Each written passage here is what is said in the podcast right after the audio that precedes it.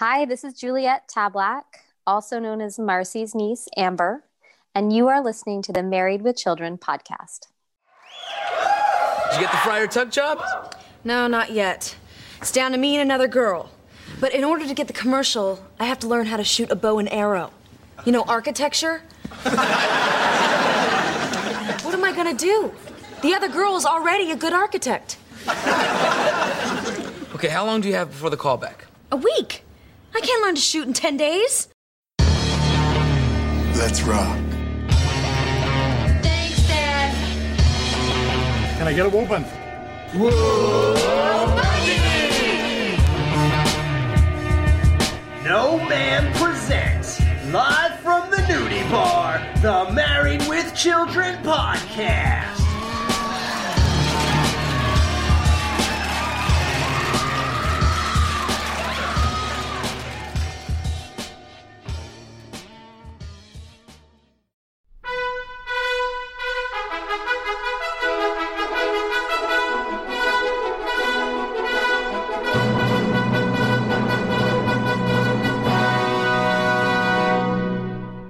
Welcome back to the Married with Children podcast. Down here in Australia, it's a little bit freezing here, so not quite its usual sunny paradise down under in our nudie bar. Oh, the, the girls aren't quite, even quite topless right now. So, this week we are reviewing Season nine, Episode fifteen, Kelly Takes a Shot, originally aired on the fifteenth of January nineteen ninety-five. My name is Matt, and I can guarantee a full three minutes and then some. Well, my name is Annabelle, and today I learned that the big brush in the bathroom isn't for my teeth. Well, hopefully you learned it was for the correct thing, Anna. Yes, I did. Just in time for me to go play topless Lady Macbeth down at the nudie bar. It was very cold. Oh, yes. I'm sure the beer came out ice frozen like icicles. That's not all that came out frozen like icicles. Sorry, you were saying? I was going to say, uh, in certain bits of Australia, it probably would, especially at capital Canberra and the little island of Tasmania in the far southeast. Bit of a geography lesson for you non-Australians. So, uh, this episode, uh, we have guest starring the amazing Juliette Tablack as Amber, Dion Anderson as Friar Tuck, Catherine Olsen as Beth, and uh, as the voice of Buck, uh, Kim Weiskopf, um, who sadly wasn't credited, who, who took over from Kevin Curran uh, quite a few episodes back. It was written by Al Aidekman, Aidekman, I can never get his name correct. A- it's Aidekman. Aidekman. I assume? Well, uh, he's written quite a few episodes, so I'm sure that most of you would know who he is by now, and uh, directed by the amazing Amanda Bearse. Tonight, Kelly has a chance at T V stardom. In order to get the commercial, I have to learn how to shoot a bow and arrow. You know, architecture? But how can she shoot straight when she can't even think straight? Remember what the guy in the archery store said? Jump up and down while I take these pictures? Don't miss Married with Children, a brand new episode. So, our episode begins with Bud and Amber on the sofa. Bud is going for a kiss, but Amber tells him to cut it out. She's not in the mood. Not, not even after the best three minutes of her life a month ago. She'd rather savor the moments and, and make them special, hey? Cut it out! Cut it out, Bud. I'm just not in the mood right now. How could you not be in the mood? When we did it a month ago, you said it was the best three minutes of your life. It was. I'm just not ready for an encore yet. But Bud can't guarantee that. Bud's not feeling them. You know, if it gets much more special, I won't be able to guarantee a full three minutes. It's interesting he said a month ago, because wasn't it about ten or eleven weeks ago? Yeah, that, that's right. If we go back to Naughty But Nice, uh, Naughty But Nice, sorry, and to here, I know the episode order is a little out of whack in regards to its production code order, but that was, you know, a good ten, eleven weeks ago. This is nine fifteen. That was nine oh four. And we're to assume that they've only done it the once because Amber says she's not ready for an encore yet. So either not much time has passed in those last few weeks, or we're, we're just, you know, are meant to suspend belief for now. It's just continuity, my favourite thing in a sitcom. Exactly. I mean, some sitcoms are better than others. We all know Married with Children is a bit patchy, so um, maybe maybe one day we'll do um, a, a podcast episode where we all get together and talk about all the continuity holes. Well, that would be several hours long, but I'm here for it. So am I! Okay, fine.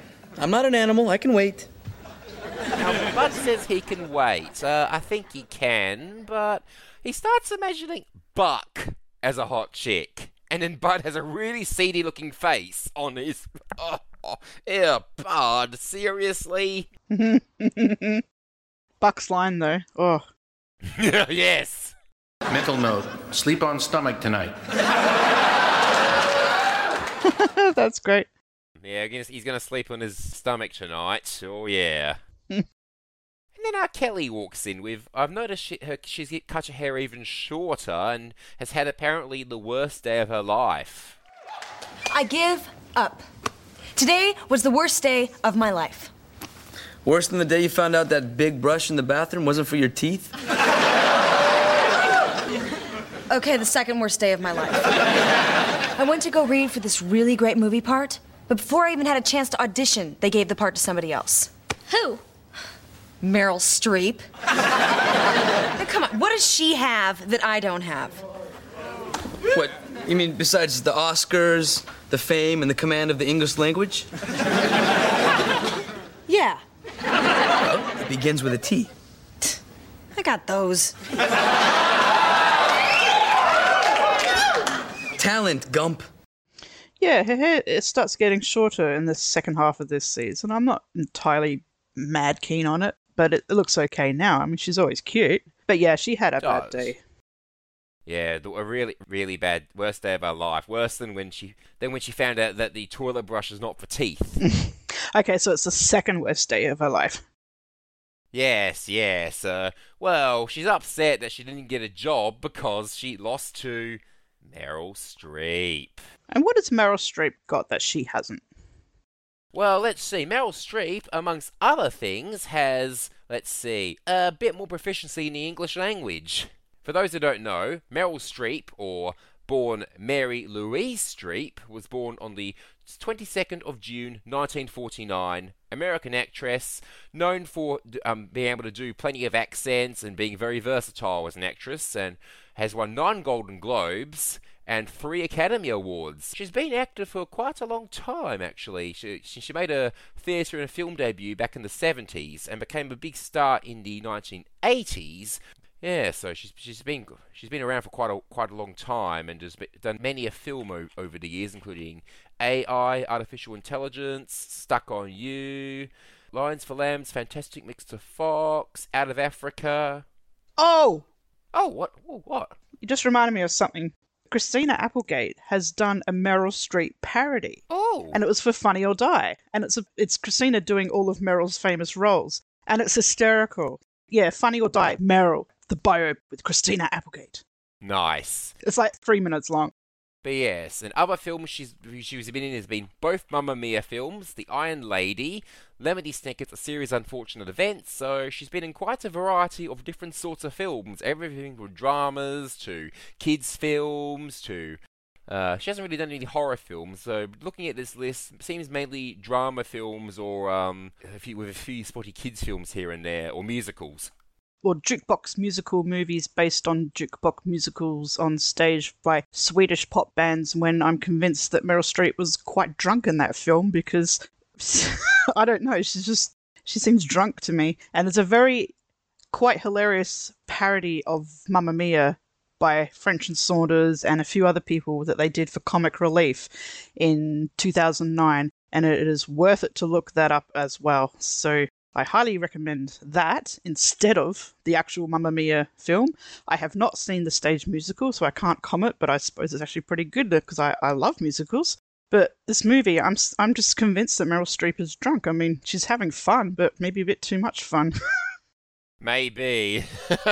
It's interesting that um, Bud refers to Meryl Streep having Oscars because now she's won three, but back in ninety-five when this episode, like the beginning of ninety-five, when this episode was filmed or taped, um, she'd only won two of those three Oscars. But it's just amazing proof of her longevity. So she's already won two Oscars by the point where Bud is um, talking about her.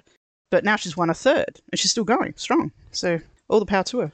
Yes, um, well done, uh, Meryl Streep. So that's two two more Oscars than Kelly Bundy has won. Uh, yeah, and Kelly lacks talent, not tits, which Kelly admits she has those. Oh, yeah. And Bud, to quote a future episode, um, as as you'd say in Married with Children fan term, suggests Kelly should cook with butter, so to speak, namely phone work that involves, if you're under eighteen, please hang up now. Yes, Bud, we know what you're talking about. You're not calling the Library of Congress, are you? God, their numbers are, are so similar. Yeah, yeah, one number off, isn't it? I don't know, Matt. I have never called either. No, I haven't either. See, what you should be reading for is the girl who says, if you're under eighteen, please hang up now. not, not that I would ever use those things. Sometimes you just misdial calling the Library of Congress. The numbers are so similar. You don't think I'm good enough to be an actress? You're hardly a believable Kelly. Oh, oh. And he makes Kelly cry. Oh, because he, he actually pretty ins- he actually insults her pretty badly. He does. I'd be offended too. Yeah, aw, poor Kelly. And it was an aw moment. So, you ready? You should be ashamed of yourself. I am. You ready? No, I'm not ready. I can't believe I let you have what you claimed was sex with me. You were just so mean to your sister. Yeah, so? You ready? A good, caring brother would help build her self-esteem. I thought you were different from other guys. I thought you were sensitive. And Am- Amber still looks hot to me even when she's really angry with hands in her hip. She still looks smoking even when she's angry to me. And in that black and white striped star shirt. And Bud does not care about Kelly at all. And, and Amber's like, I thought you were sensitive, Bud. Yeah, remember that line. You know, she says out loud, I thought you were sensitive. Later on, when Kelly comes back, Bud is remembering what Amber says. Mm-hmm. And she, and you literally hear her say, I thought you were special. So whether there's a giant, I mean, we're talking about continuity and everything, but whether there's a giant cock up there or, no, I'll rephrase that sentence. Unless there's a giant mistake that's happened behind the scenes, like pre-recording voices, et cetera, or Bud has accumulated Amber saying, I thought you were sensitive, and earlier on when she's talking about how special the sex will be when they wait. So I, I think it's just a mistake, sadly. I hate to point out mistakes in my television show, but I am a pedantic nerd. Every show's got mistakes, uh, but yeah, Amber's, Amber's not very happy at all, and uh, just as Bud tries to prove himself, Al announces he wants his shotgun, so, yeah, not looking good for you, Bud. uh, and he tries to clarify sensitive from sane, because Al wants to shoot a bird. No, not a woman, an actual bird.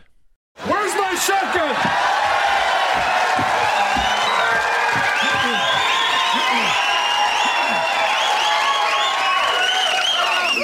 Where's my shotgun? I'm going to blow his freaking head off. Do you think you're overreacting just a little? Some bird chirps on my side of the window every night for a week. And just because I want to pump six pounds of buckshot into its three-ounce body, I'm overreacting? I said we were sensitive, not not sane. Woman, my ought six. Yeah. I don't have your ought six anymore. I gave it to the mailman. He was so depressed about losing his job, I thought it might cheer him up. Well, what am I going to do, Peg? I can't sleep. That can be deadly in my line of work. What if a fat woman tries on a pair of heels and I'm not alert enough to shift my body before she topples? That's quite an impressive entrance because he has to shout over the audience because he knows they're going to... The audience is crazy in this episode. They're, they're screaming at every single entrance, every everything, basically.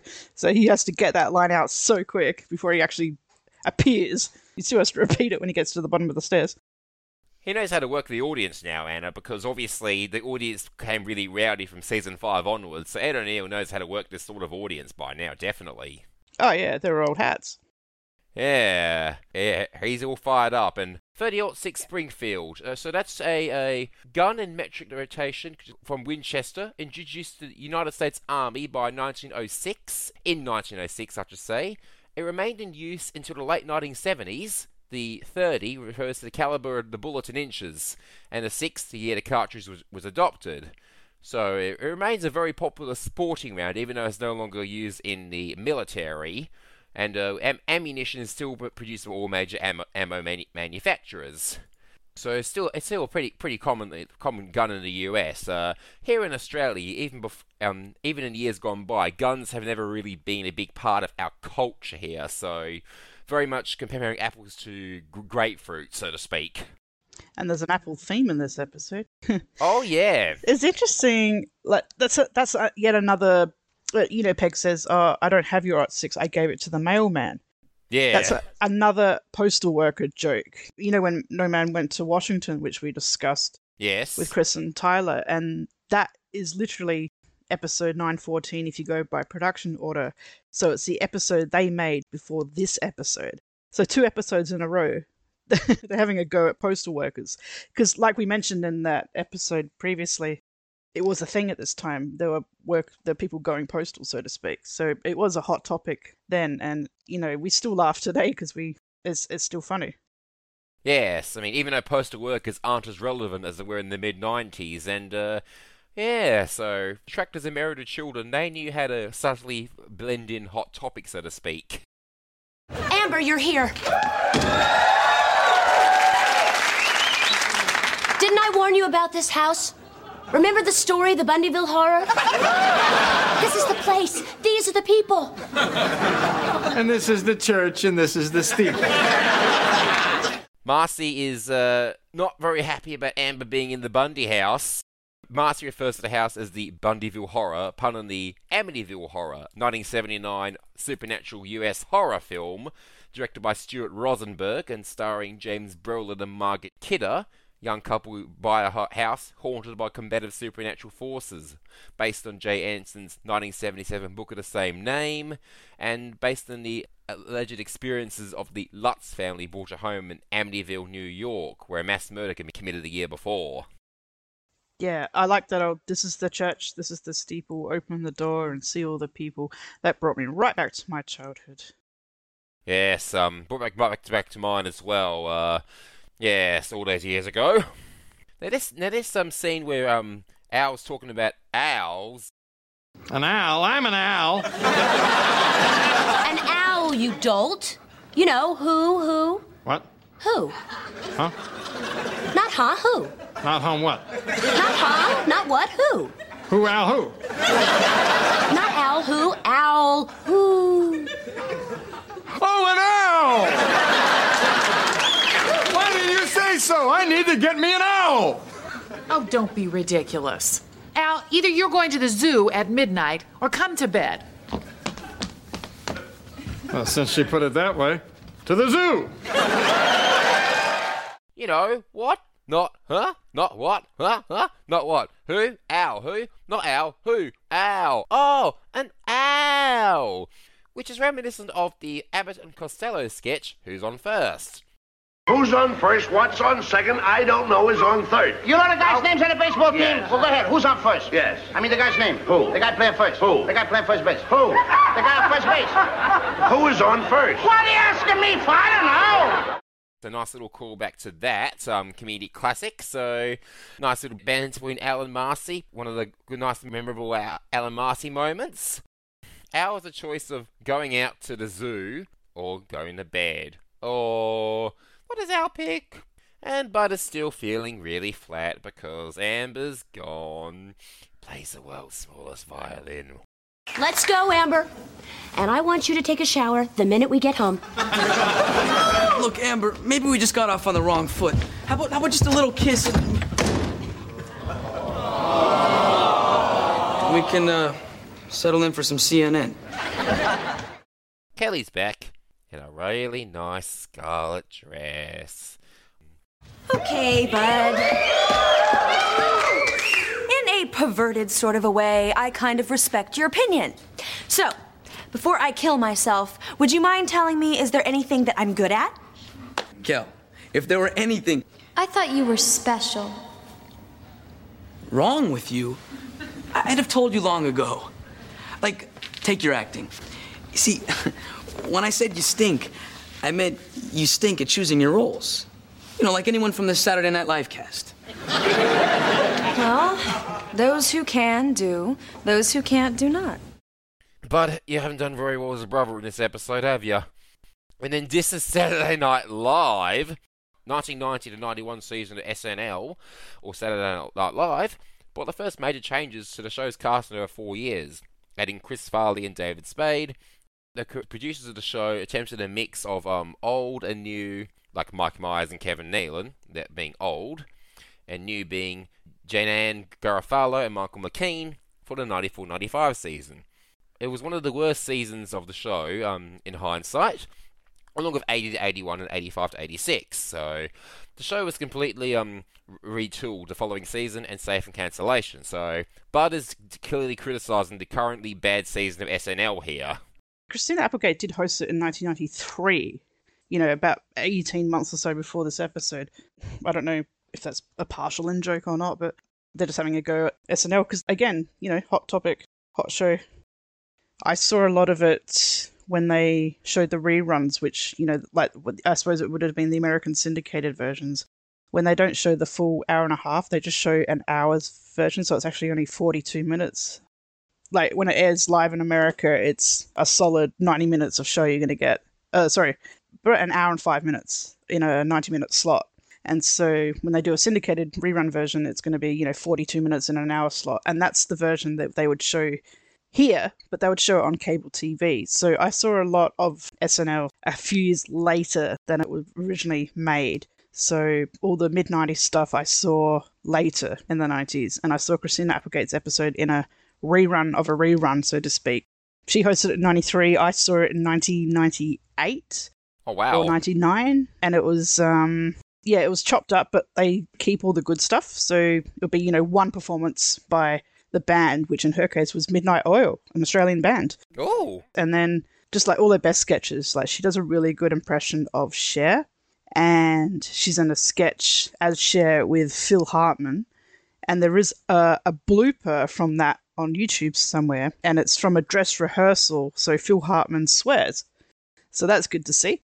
Oh, nice. But yeah, she's on with Chris Farley, and that is the episode, that's the famous Chris Farley sketch, Living in a Van Down by the River. Young lady, what do you want to do with your life? I want to live in a van down by the river. Well, you'll have plenty of time to live in a van down by the river when...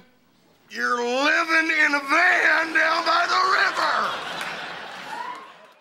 Applegate and David Spade are in that sketch and they are cracking up because Chris Farley takes that role and he just ramped it up to ten apparently on the night, and the table that he breaks was maybe not supposed to break and things like that, but it's it's hilarious and just really, really hard to...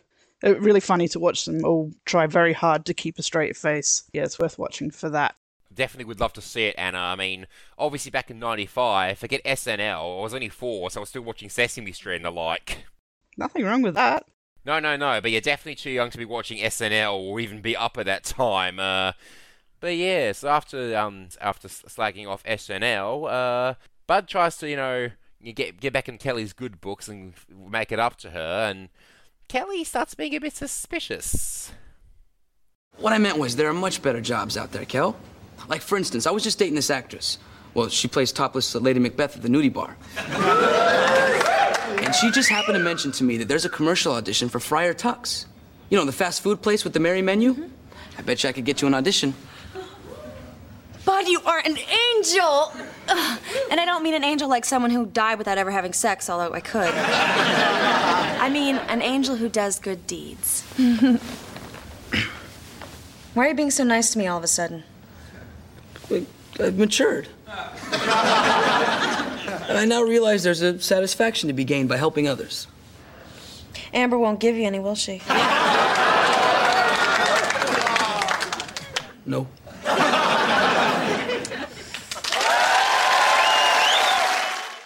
Kelly is definitely not thick about this sort of thing. No, she's quite savvy, really. Yeah, she's really smart when it comes to this, and actually bluntly says, Amber won't give you any, will she? Yeah, it reminded me of um, in late season four when um, Kelly has to educate, for lack of a better word, Bud about um, how women operate and how they think, and when she demonstrates, when she gets the watch from the guy at the at the high school dance, yeah, and that she knows all about that, and then when she's telling Bud again when he thinks that he slept with Marcy. And, you know, don't you realize, you know, when a woman goes to sleep, her hormones accumulate. I mean, she suddenly knows words like accumulate and things like that. She is quite savvy when it comes to the, the male and the female type stuff. She's very much, very sure of herself. That kind of confidence that people admire in Kelly. Yes, indeed. She definitely knows why um, Bud wants to, well, make it up to her. Mm-hmm. Well, um... topless poetry is rejected by Amber when Bud calls her on the phone. It's got a thing for topless ladies, like topless poetry and topless Lady Macbeth. Well, he does, he does. I mean, um, Al was probably the same at, when he was Bud's age, but not quite Al. But... oh, it's the same now. Yes, but Bud talks to his mum about when she was courting his dad. Um, love is a many splendid thing, but Al was hard liquor and not love. Um, apparently was desirable once upon a time. Guess who?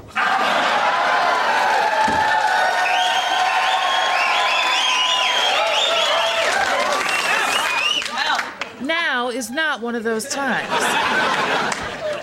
Dad, tell me you didn't rent an owl suit to sit in a tree and scare birds. I did not. I bought this baby. He's wearing a full owl suit. Guess who? Oh, no. He bought it. Now do you wonder why I took my name off the mailbox? I almost got a live owl at the zoo, but I found out something very important last night. Never try to sneak past a rabbit hutch with an owl in your pants. Even though they can't see, they just know.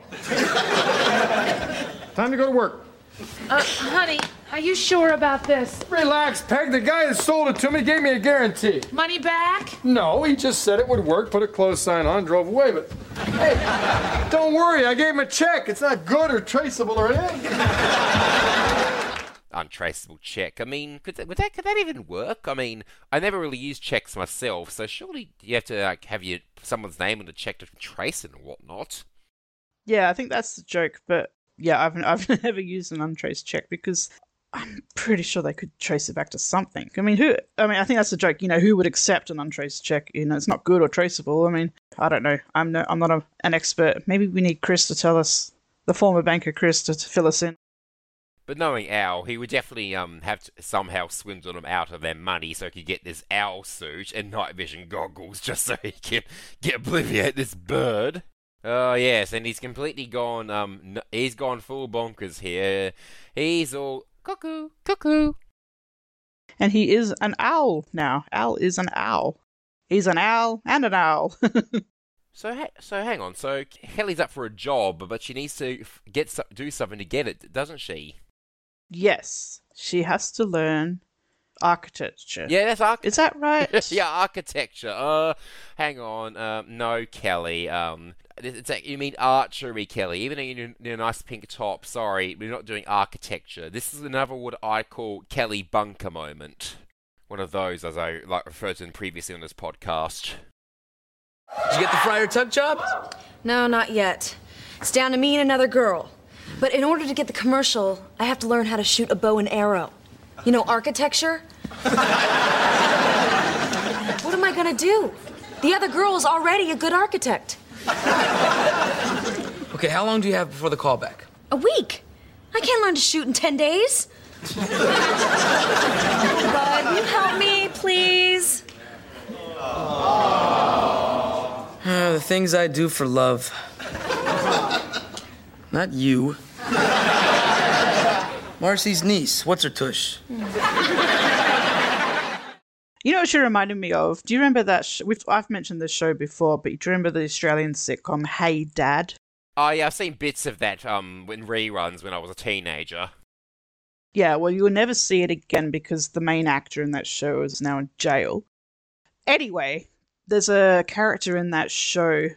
She was the main guy's assistant. He was an architect, and she was a very funny character and probably my favorite in the show. But she was um, the dippy. She was actually a redhead, incidentally, but she was like the dippy um, assistant, and she'd answer the phone and she'd go, "Martin Kelly, architect," every time. And that's what this reminded me of. Hello, you have rung Martin Kelly, architect, and um, but you haven't got an answering machine, you've got a Betty. Can I help you? Yes, in terms of how his legacy was ruined, the Australian equivalent of the Cosby Show. Yeah, yeah, we've got our own as well. Yes, if you Google it, you, you'll understand. Just Google Hey Dad, the rest is self-explanatory for you non-Australians. Apparently, um, a week is now ten days. Kelly seems to have gone to metric time uh, when she starts practicing her ar- architecture. That's a sentence. Uh, Bud doesn't correct her on either point, I notice. Well, Bud doesn't want to wind her up. Bud just wants her to, you know, um, do a crack shot and, you know, so he can win Amber back. Yeah, just get to it. The sooner he actually helps her do something, the sooner he can get into Amber's pants. Sure. Yeah, and Bud, things Bud does for love, not for Kelly. Although Marcy's niece. What's her tush? Yeah, Kelly and Bud, they do look a bit cute in that sh- shot, and they look like they're really enjoying filming that that shot, though.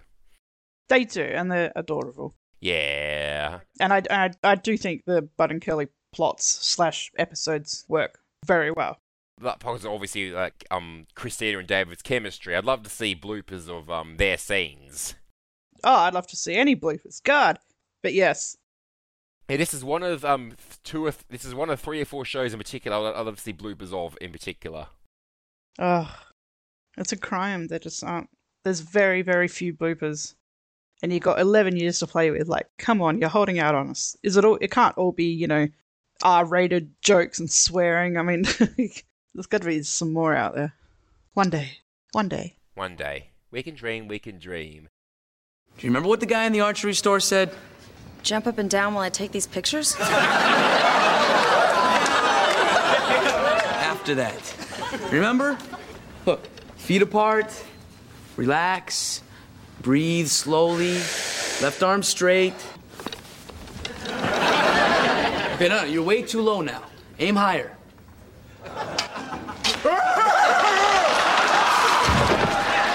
Ke- Kelly aims too high, and oh, hang on, who did she shoot? Not Jefferson, not Marcy, not no, none of the no members. It's Al, and they make another good use of the dummies here. He's really feeling the pain, to quote Captain Holt from Brooklyn Nine-Nine, with an arrow up his butt. Well, it's not Kelly's fault. No bird has a butt that big. Oh, dearie me. And I've also got here that um, the archery store clerk m- mentioned jump up and down while I take these pictures. Yes, that's interesting. Well, she's wearing a cute top, so, yeah. Yeah, that pink top, as I mentioned, yes, yes. Uh... Is it pink? I thought it was more... I suppose it is. It's sort of off-white. Uh, yeah, because she wears a few different out- outfits in this episode. Uh, she was in a scarlet dress earlier, and uh, yeah. Now I've got... Uh, hang on, yeah, pink pink dress, um... Unless I've got my outfits modelled up. Yeah, pe- nice pink top, unless she changed it again, which I don't think she did. Before you get mad, just please try to encourage her. She's just learning. Fine. I'll keep the bleeding internal. Look, this is not going to work. I mean, let's face facts. If God wanted people to shoot a bow, he wouldn't have invented assault weapons. Look, that last shot wasn't your fault, okay? No bird has a butt that big. Kelly mentions, if God wanted people to shoot a bow, he wouldn't have invented assault weapons. So she thinks assault weapons are advanced bows, and this is another reference to then current events about the then assault weapons ban that was enacted in nineteen ninety-four, which are only a few months uh, before this episode aired. And how did that work for them? Well, it expired for ten years, so it's been irrelevant for seventeen. Well, non-Americans, Google that, Google that if you if you like. The Re- re- public safety and recreational firearms use the Protection Act or federal assault weapons ban. There you go. Relax. Will the arrow. Use the force.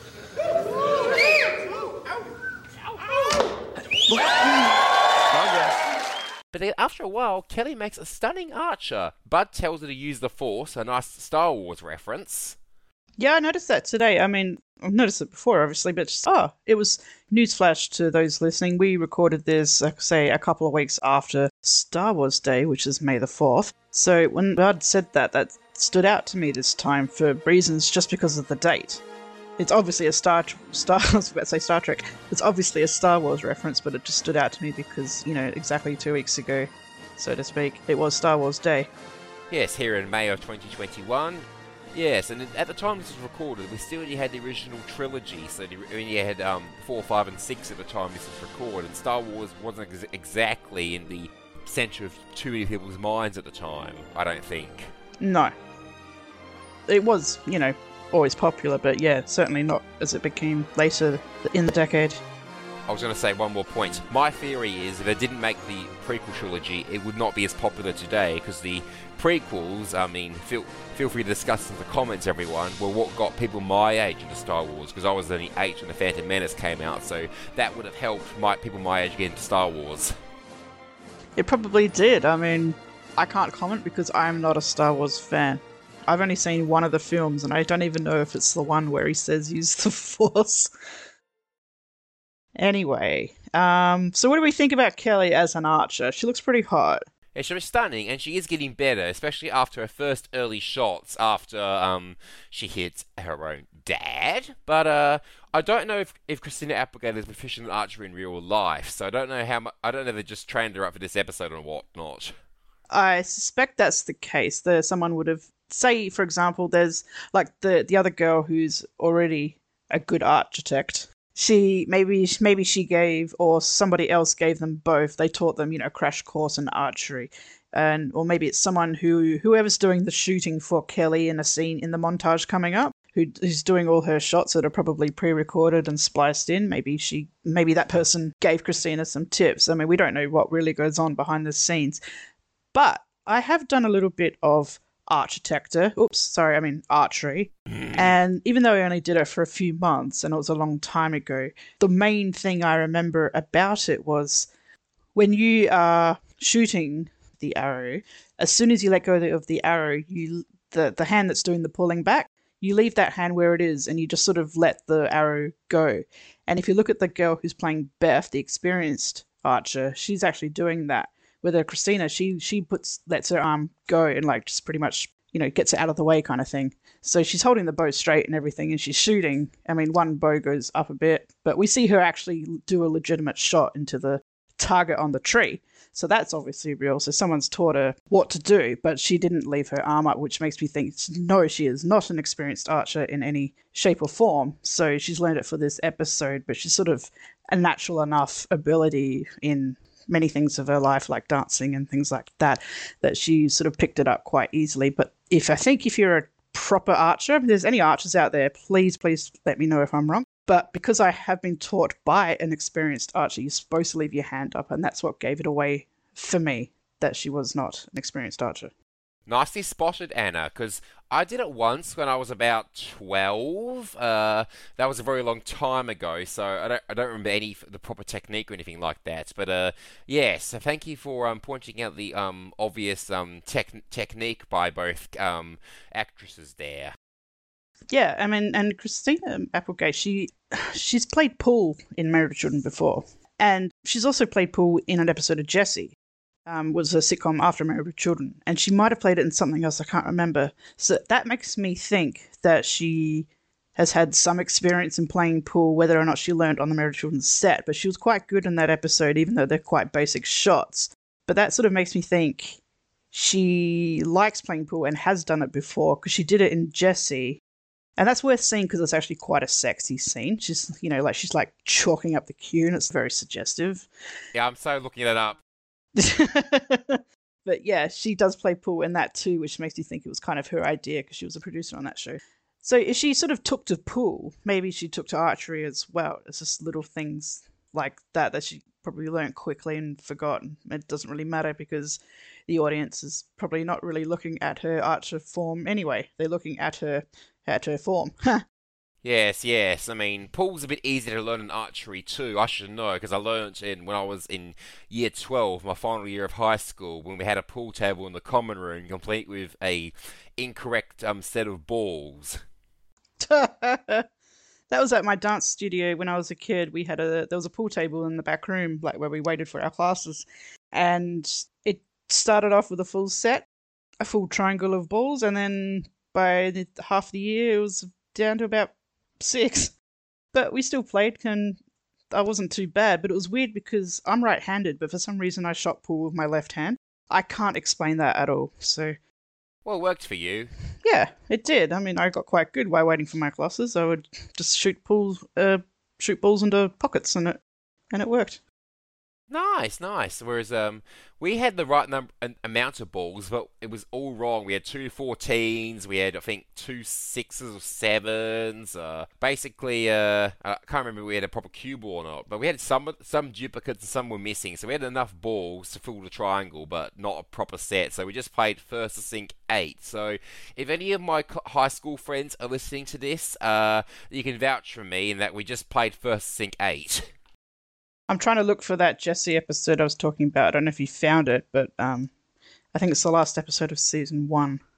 Well, you definitely have to w- watch it at some point. Uh...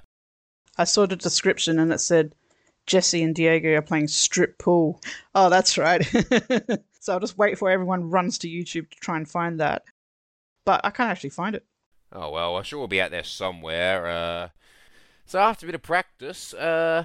It's the big day, the competition. Uh, Amber is looking amazing in that black and red top and her jeans. Uh, she looks um, good in anything, really, but uh, I always take notice of uh, Kelly and more Amber's outfits.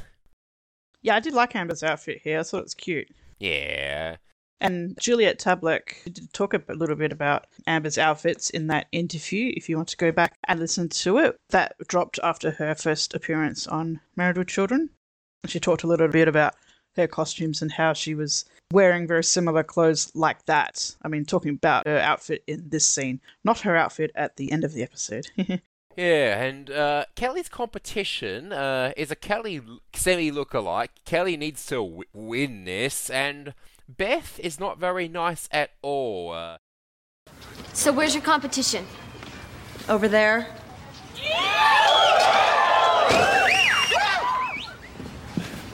No. Kelly doesn't exactly have to win this thing for me to score, right? Well, might as well introduce myself. No sense in being a bad sport.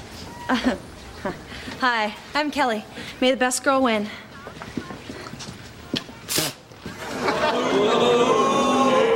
Bullseye. Not very nice at all. No, no. She emphasizes the bullseye.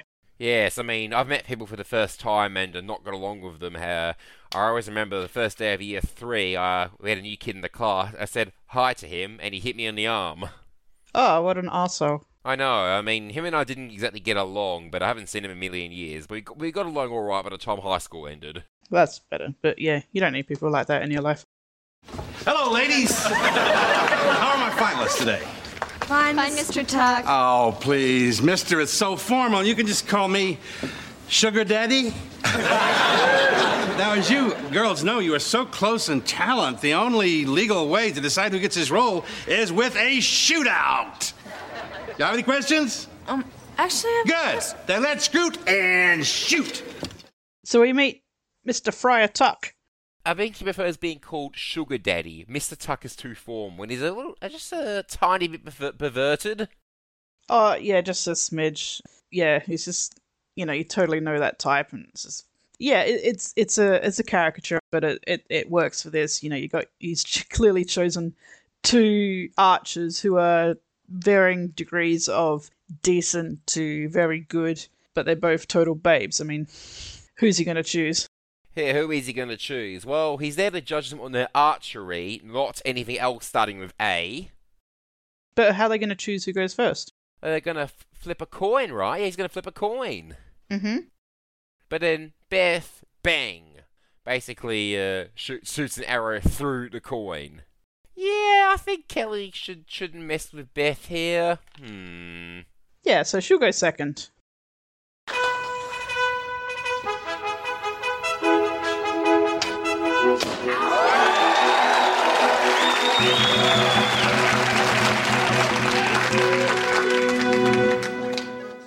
And Beth's a good, Beth's a good shot.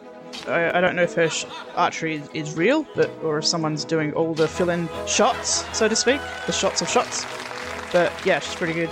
And Kelly is uh, doing surprisingly well too. She is, she is. Uh, yeah, it's a bit of a nice um, bit of jousting here. As I got here, uh, Kelly and Beth jousted out. Uh, Beth is hot too, but not as hot as Kelly. And I'm whistling along to the to the music they're playing here. Yes, the William Tell Overture. Which is very fitting um, for what we're coming up to a bit bit late, bit later in, in this scene. But not they shoot through moving targets. They shoot candles. Kelly starts a fire. It's all very impressive. Almost too hard to believe, isn't it? It is. It is. Uh, oh, it's a very tight contest. Uh, and I got and an Amber just playing with her hair and just being a cute self and.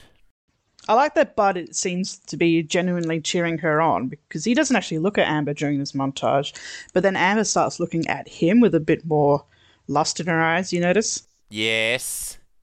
But Bud actually, I think he does actually genuinely want Kelly to succeed, not just because he's going to score with Amber, but that's about ninety-nine percent of it, you know? Yeah, of course. He's got the legitimate one percent. Yeah, just a just that legit one. Yeah, so, uh, Bud, good to see you got some decency with your um sister here. So we get to the final du- duke out, I believe. And at the request of Miss Bundy, we will now flip a coin to see who goes first.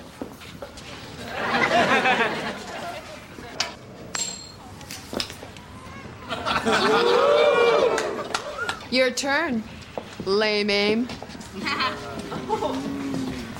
Bud, I cannot beat that. Yes, you can. You can do anything.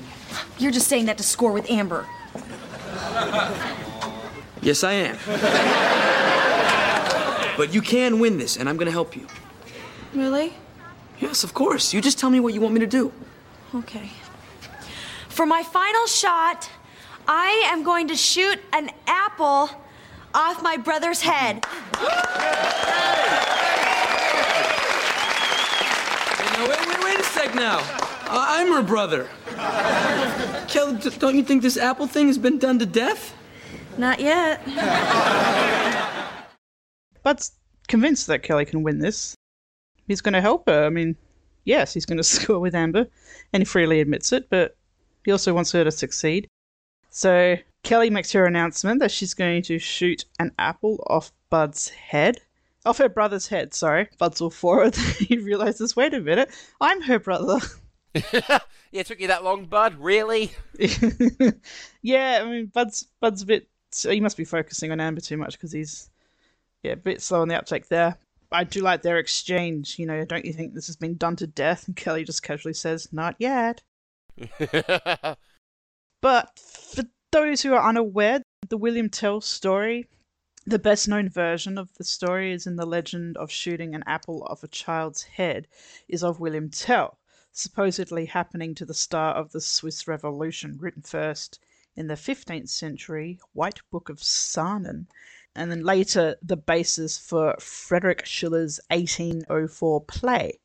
William Tell is arrested for failing to bow in respect to the hat that newly appointed Austrian Wacht Albrecht Gessler has placed on a pole. Yes. And Gessler commands him to shoot an apple off his son's head with a single bolt from his crossbow.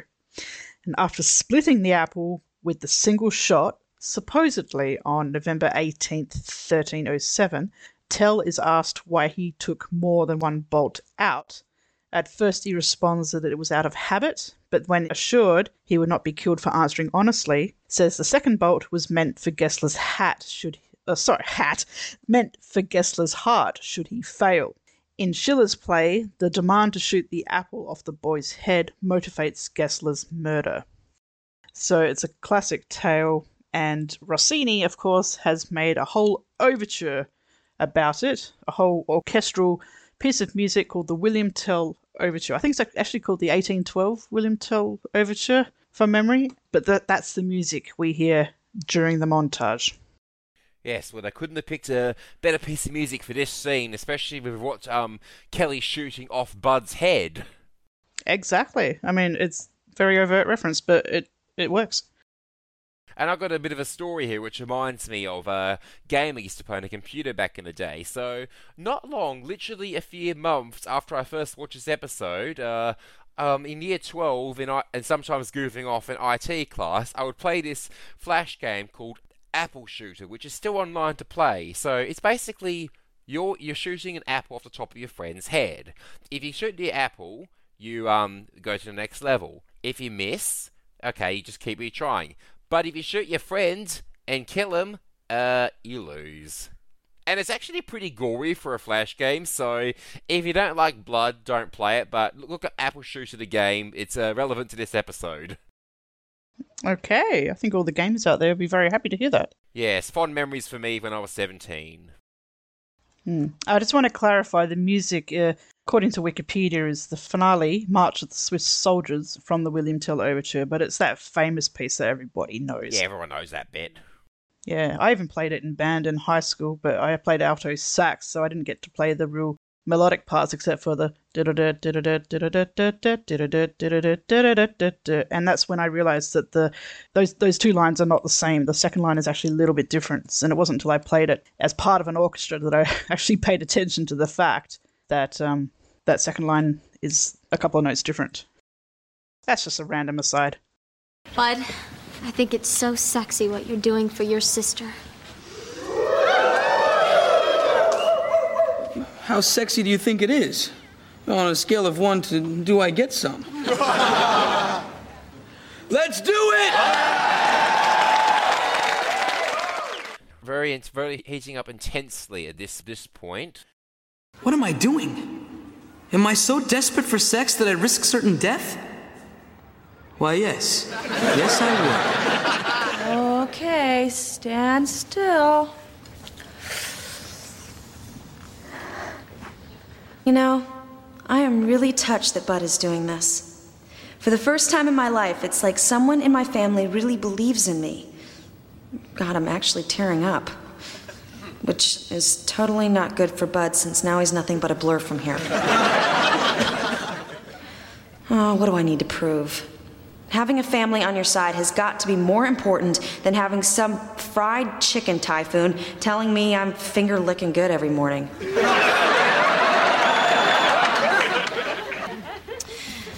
I can't do this. I don't need to be the Friar Tuck girl. I'm just proud enough to be that horn dog sister.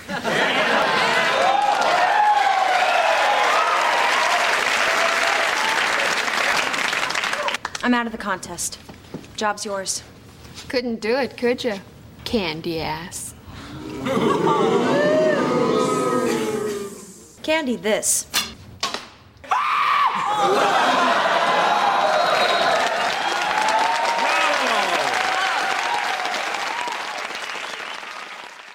So Kelly Kelly shoots, but um okay, so it's a bit not quite the way you'd, you'd think. Uh, her conscience actually screws her over. Kelly's like, I can't do this to my brother. And it just happened to be Bud's or Horn Dog sister. How adorable, Kelly. Aww. So forfeits. But after Beth calls her a chicken and, and basically she then shoots the apple, which doesn't hurt Bud physically, but really screws him over mentally. Yes. And it's interesting you said chicken because Kelly references a fried chicken tycoon is saying that she looks finger-licking good every morning. And that just reminds me of Steve and Marcy. If you remember back to Life's a Beach at the end of season three. Yes, it does ring a bell, yes. Al calls Marcy a chicken, and Steve says, if you have chicken legs, just call me Colonel Sanders. Yes, I remember watching that in uh, May or June of twenty twenty when uh, most things were still closed here. Yeah, including beaches. Well, he could go to the beach, but there was no point at that time because it was too cold. Yeah, and he couldn't get any K F C or any fried chicken. That's the last straw for Kelly, isn't it? I mean, she gets called a candy ass, and then I think I remember back watching this episode for the first time, like a previous episode with Amber, incidentally. Um, the first time I saw this episode, it was from a, a tape I got from England, from my English friend. Married with Children used to air on Sky One, but they aired it pre-Watershed, so they aired at about six or six thirty at night, so they cut a lot out of the show. So I was, yeah, it's just, well, say, for example, every reference to Peg's home county or her maiden name, Wanker, that was always cut out. And other things that, like the more explicit sex jokes and like the stronger the, the reference, you know, if something's really rude or whatever Sky One deemed as rude, they would cut out. So I saw sort of a chopped up version of this episode. It wasn't too bad, but they did cut out Beth calling Kelly a candy ass. And I'm like, oh, for God's sakes, because I saw this uncut a few years later. I'm like, oh, my God, that's why Kelly said candy this. I mean, it didn't really make sense for Kelly to suddenly say that, but and then all of a sudden it, it did make sense. I'm like, oh, but you sort of forget that because she fires this arrow off without looking straight into the apple on Bud's head. I mean, we're talking about in the context of the show. So Kelly has fired this arrow into her brother's just above his head. And that shot coupled with Bud screaming, I felt that. Wow. I mean, can you imagine standing there and all of a sudden an arrow goes zoom, literally a centimeter above your head, probably through your hair, right on the top of your head. Yeah. And then, yeah, I'd probably react similar to Bud because what else can you do? But yeah, that's that shot, that land of the arrow in the apple and the scream, that was all perfect. And he just, yeah, the way he just slinks down the wall silently just all works. I know. And, you know, And I just love that, you know, with that shot, Curly has secured her role and she just struts off so proudly. And I got to say, her ass looks amazing in those pants. Oh, yeah. Oh, yeah. And I also say with that scene where Bud is living daylight scared out of him that um, back to the Apple Shooter game, you can see why, because if the arrow is any lower, one of the um bad endings of that game would have happened. I can imagine. Yes, yes. So, uh... everything seems to be, um, episode seems to end rather well here. Yeah, that was pretty amazing. I haven't seen an emerald-crested night thrush since I took bird watching in college. Uh, you know, to, uh, to meet chicks. But when I heard this little fella's distinctive call, I knew I had to notify the authorities. To think in Al's yard, two endangered thrush eggs. Well, I'm just glad they stopped him before he could eat the other one. Jefferson mentions he went bird watching so he can meet chicks, or well, he should have said birds, especially with the British viewers. Yeah, that would have worked for a British, um, in a, if this was a British show, you'd be like, oh, I took bird watching, you know, to watch birds. Yeah, I, I like how we sometimes get glimpses of Jefferson's previous life. In a later episode, he said he was in the band, which, you know, we'll come to that in a couple of years' time. But, yeah, he, he's played an instrument in, in college. And and here, apparently, he's revealed that he took bird watching. But he seems quite quite knowledgeable, and he does a pretty good whistle. So yeah. Maybe Ted McGinley's not telling us something. Maybe. May- what are you hiding from us, Teddy boy? Not just a pretty face. Yeah, we know all about your um life in, life in the Secret Service, Jefferson. Exactly. So what other secrets is he holding out on us? Plenty, plenty, I'm sure. But speaking of Jefferson, his good mate Al was still in the tree, or with a man in a hat next to him. Oh, you just remind me, I meant to look at the man in the hat to see if he was... I'm just going to look at that again. It might just be a random extra. There he is. Oh no, it's just a random dude. Yep, just a random guy. Obviously, it looks like a ranger of some sort. Well, time to go watch Kelly taping her Friar Tuck's commercial. uh, will Bud be okay? Oh, sure. He's been changed. And besides, when is a turnip ever really not okay? Bud, we're leaving. Mommy go, Daddy tree, Bud Bud sofa. Oh, isn't that cute? His first words, soon he'll be eating solid foods and walking again. They do grow up fast, don't they?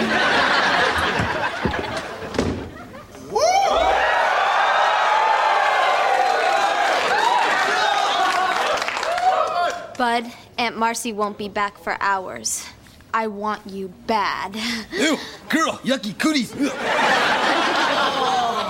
Men.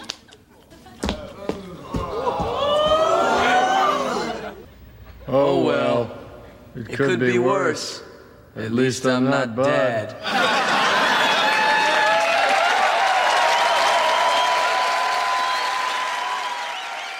You mentioned Bud um, is a little bit traumatized, or he's responded emotionally to this, hasn't he? Well, Kelly got the part, but Bud apparently how has the mind of a one-year-old boy and is completely sucking his thumb. And he's wearing the same outfit he had on in Season seven's Christmas episode. He is. I noticed that straight away. Yeah, it's regressed further than I thought, but yeah, it sort of makes sense in its way, but it, again, it's it's such a cartoonish episode, it, it totally works in its way. But yeah, he's fine. He's been changed. He has, he has, uh... And then his reward finally comes in. Amber is looking amazing in his pink dress, which, out of all of the outfits in this episode, this is my favourite one. I, I, I had a feeling it might have been your favourite, Matt, yes. Yeah, she did look good, and she does wear this again later this season. Oops, spoiler. Yeah, spoiler, but most of you have seen it, but for those who haven't, uh, you'll like that episode when you get to it. It's not my favourite outfit in the episode. That my favourite outfit, if uh, not that it matters, but it would be the one where they're watching Kelly do her archery. Oh, yeah. The top and the jeans, yeah. Yeah, but Amber finally wants Bud, but Bud... Oh, this one kind of tears me up a little bit because because um he's got the mind of a one-year-old and he's got, ew, yell, yucky cooties. Uh, I would attack an Amber in a heartbeat. I mean, Bud, you, you, you screwed up big time here. But I suppose it's not really his fault because he was helping. But and it worked. I mean, that's what Bud has to remember, that it worked. Him being nice to Kelly has worked. But, of course, Amber doesn't know how much he's regressed so so much. She just says, men, and walks off.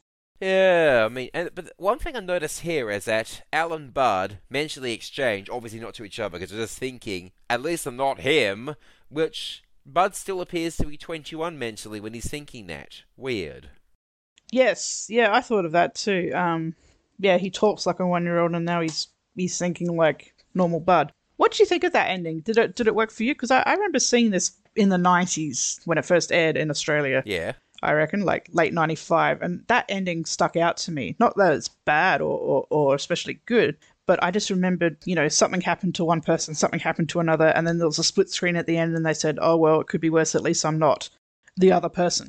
That they said at the same time. And I don't, this is before I became a full-fledged Married with Children fan, but that always stuck with me, and I don't know why. Just one of those things that, that sticks with you as a kid.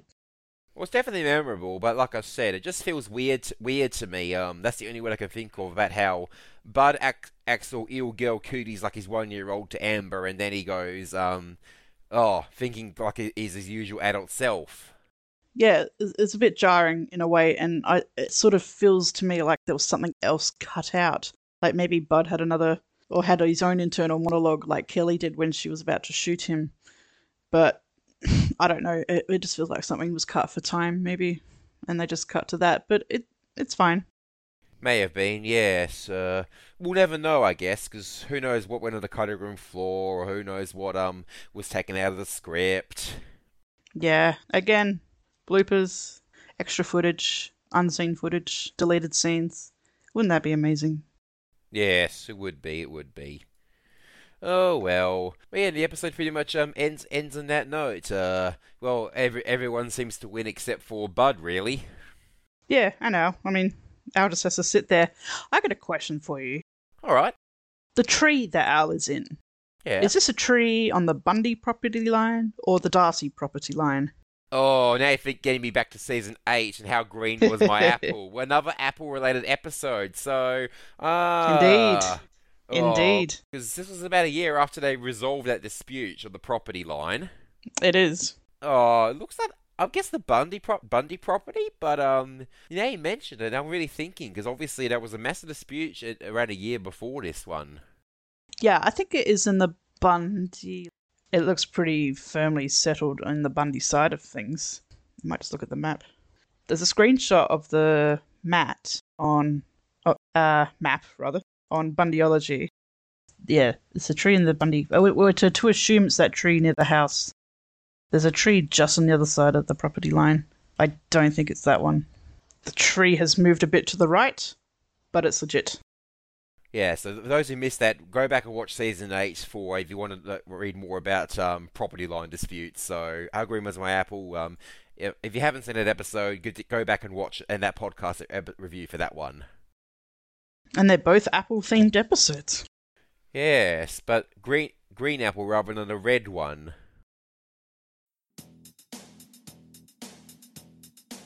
No Ma'am will be right back to wrap up this week's review. Be sure to join their Facebook group page for all the podcast news and updates. Be sure to subscribe to them on the Apple Podcast app, and please leave a review telling them what you think of the show.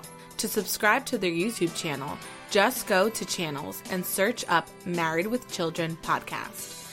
Join their Patreon and support your favorite podcast with a small monthly donation.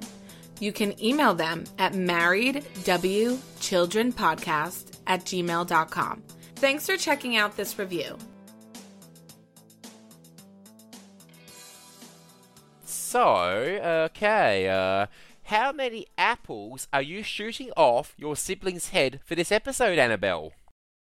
Well, Matthew, um, I think I will shoot at least four apples off my sibling's head. And I'm sorry, sibling, but I'll try and get them right into the apple and, and, and not as close to your head as Kelly got to Bud.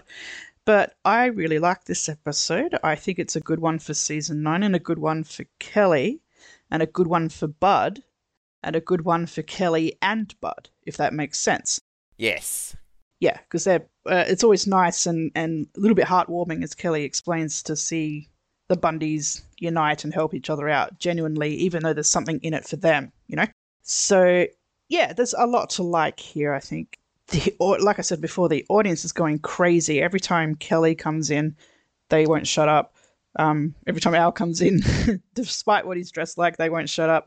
Uh, this is normal now, and they're to expect it. And I sort of admire someone like Juliette Tablack, who's who's new to the show, but is this is literally her third episode.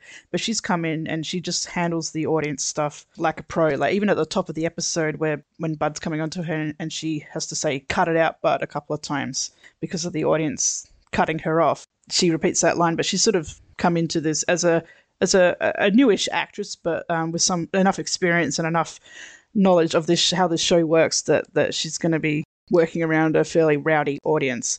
So, yes. Yeah, so she's handling herself very well, I think. Um, what doesn't get a full five for me is um, things like, we talked about continuity, but the the line when Bud remembers Amber's words is, "I thought you were special," instead of "I thought you were sensitive." I think that's just a mix-up. Um, it sort of takes it away because I'm so pedantic. Uh, I like all the references, you know, like the Bundyville Horror, and then uh, more current references, like then current references like Saturday Night Live. I like that even more knowing that Applegate, both Applegate and O'Neill had hosted Saturday Night Live by this point, but Applegate has that humongously famous scene with Chris Farley in November ninety-three, Living in a Van Down by the River.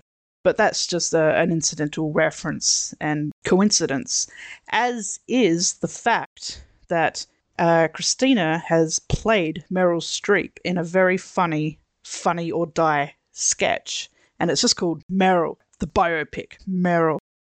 Kramer! Oh, Kramer! Versus Kramer! And um, I'll post a, a link in the comments, I think, on the Facebook group. If, if I mean, it's on YouTube and everywhere you can find it. But it's just very funny to see Kelly Bundy, well after the show is finished, playing Meryl Streep, and she does a lot of her roles. There's a lot of references to all of her famous roles, everything from Mamma Mia to French Lieutenant's Woman and everything in between kind of thing. Um, so that's just interesting. I just like the little touches in the episode as well. Like you have someone called Friar Tuck, who's a fried chicken tycoon, and it's the Robin Hood thing again with the shooting and everything. And he's got a merry menu. It's merry men. Um, Al's plot is very cute, but very silly, but it works because the show is, is very cartoonish at this point. Yes. Um, it's it's fun, you know, and it and it works, and it sort of complements Bud's story as well in the way that they've structured the ending for them to end it together with a similar quote, if that makes sense. I assume that was all planned, of course. I mean, Amanda Bearse knows what she's doing. She does. When she's directing the show by this point. And I like that she's in an episode that she has directed, because she's not always in an episode. She gets a couple of scenes like, you know, a normal neighbor would, but she's in it. I like that. Yeah, a solid four out of five for me. I mean, it's a good later season episode, and I like that Kelly is getting work. And I think um, Christina Applegate's performance in this episode is very strong. She's always good, you know, but her dismay at not being able to get a job just like that, maybe, you know, she's learning that her looks were going to get her so far, or now she has to prove herself to be a good archer to actually get this show, to get this commercial, even though it is for a sleazy guy like the Friar Tuck character we have in this episode. But I sort of like that Kelly is now having to work for work, and she actually wants to work. I think that's quite noble. And like we said in the episode, Bud is genuinely wanting to help Kelly, even though he's getting something out of it himself. So all in all, pretty good. A solid four for me. Just little tiny things that stop it being a five. I could even go to four and a half, but I don't know, it's a later season episode, but, you know, it's solid enough and it, and it works for me. Very nicely said, Anna. So as for myself, uh, I'll also be shooting four apples off the top of my sibling's head. Well, I don't have any siblings. I'm an only child. Uh, I've got a few other relatives I might d- do this to. Uh, Uncle Stuart, if you listen to this, maybe your head, sorry. Yes, uh, anyway, so, uh, well, okay, so I I won't give it a five, because for me it's not quite a legendary tier episode. It isn't quite fully on fire. I mean, I mean, I mean, don't get me wrong, Amber's in it. I love the plot line. I love the um, architecture, the Kelly bunkerism, uh, how Bud actually, you know, um, helps it's Kelly and then tries to um, actually even so- somewhat legitimately turn things around, um, even though even though it's mainly to get Amber again, uh, the typical Married with Children anticlimactic ending. So it's got a lot going for it. I found it very funny to watch, even especially on its fourth or fifth viewing for me. Uh, yeah, so it does fire up pretty good, and it's got not, not enough references in it. Uh, I love Al being the owl, and owl, owl, owl, owl, owl, owl. Uh, and it, it's got proof that the show's still good in its later t- later days, but uh, so it's not quite a five, four and a half or five from me. So I'm very, I like to be very sparing with my five. So, but definitely a very solid episode. Uh, very good one from season nine. One of my f- favorites from season nine. But it's not quite the level of uh, no pot to peas and a Naughty But Nice. So a definite four, four shooting four apples off top of my sibling's head, or well, for me, other relatives' heads. So uh, psh, psh, psh, psh. Yeah, when international travel comes and I get to Wales, maybe I'll shoot this off your head, Uncle Stuart and Auntie Jane. Sounds good. I forgot to mention that, yeah, Al and Marcy's ex- who who Al Al exchange is a highlight for me in this episode as well. Yes, indeed. Uh, I just want to say, on um, on another note, uh, thank you for joining the Married with Children podcast for another um, trip to Australia down down under here, and our rather um, not quite freezing nudie bar. Uh, working it into heating upgrade, because us Australians don't really use heating too much. Uh, but the Married with Children podcast will be back next week for Get a Dodge Out of Hell, season nine, episode sixteen. On their way to work. Ooh. two hundredth episode. Oh, yes. Um, the big... No, that's actually episode one ninety-nine. Uh, two hundred is twenty-five years, and what do you get? Well, this is the episode touted as the two hundredth episode because of reasons. Yes, reasons. Yes, reasons. Um, indeed. Uh, yeah, so who's doing that one? Who's doing that episode? Oh, I believe it's Stephen and Tyler and maybe a special guest. Definitely tune in next week for the Married with Children podcast when I take on season nine, episode sixteen, Get a Dodge Out of Hell. On the way to Wanker County, the Bundys go to the car wash, where Al can't find his car, and Jefferson is working there, where he runs into, uh, I believe, good old Steve again, who is pretending to be something that he's not. They find the Dodge, and you'll get to hear a lot more about this episode next week when you tune in to the Married with Children podcast. So from here in uh, somewhat cold Australia, tune in next week and uh, we will see you all then. And don't go shooting apples off your family members' heads, kids. Don't try it at home. No, try it in the nice warm nudie bar here when we can have topless Lady Macbeth. Exactly. and topless Maid Marian. Be good to yourselves, and uh, tune in next week. Bye-bye.